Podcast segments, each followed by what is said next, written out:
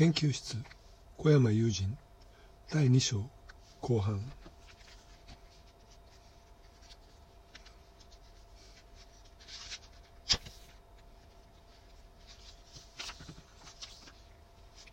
僕と彼女の状況を知った先輩医師は担当患者への情にほだされるのは日常にしてもここまで危機の瀬戸際に臨みながら現実の壁を突き破って溶けてしまうくらい激しい思いを抱き合うのを見たことはなかったなと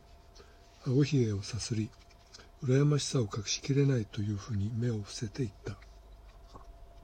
しかしはためにどう移ろうがなりふり構わず手を握り合い復活を誓うまでになった熱い情の力とはいえ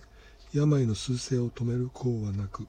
思わせぶりな一過性の平穏と回遊の兆しをほのめかしながらも本場性の下り坂を転げ落ちていく。実態には変わりなかった。新しい治療が絶え間なく芽生え続ける。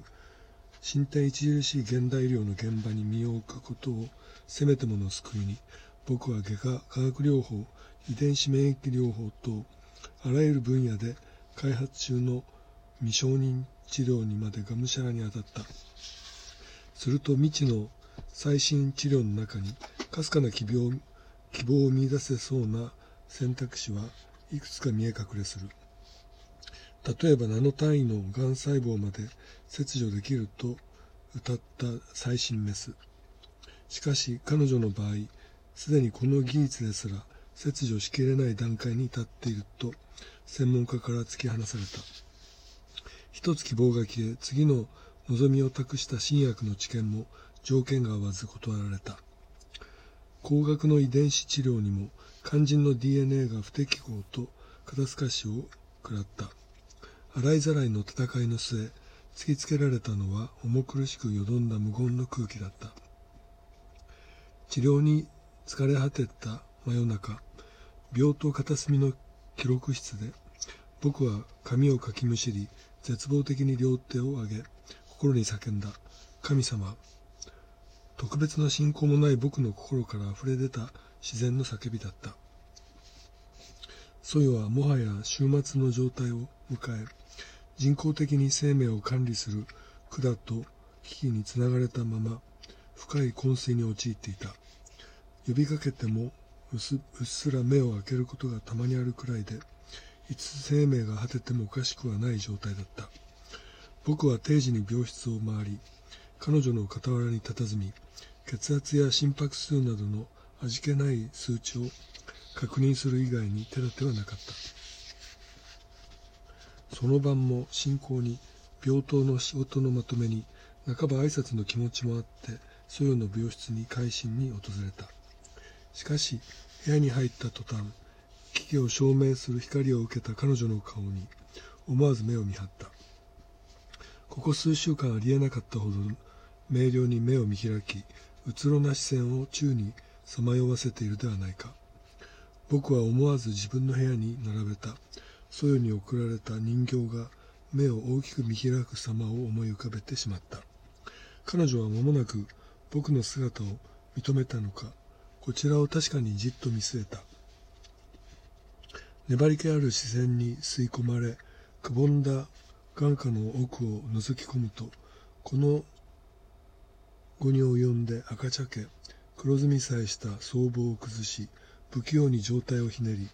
骨に皮がへばりつき、血管が浮き出るほど痩せた両腕を僕の方に伸ばそうというのか。ドクロの顔つき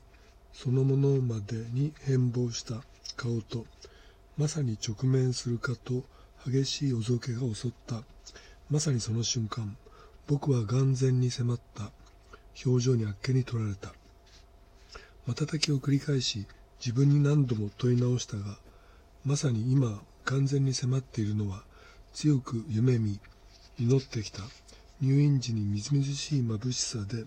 周囲を圧倒し驚かせたソヨの微笑そのままではないか。まさか、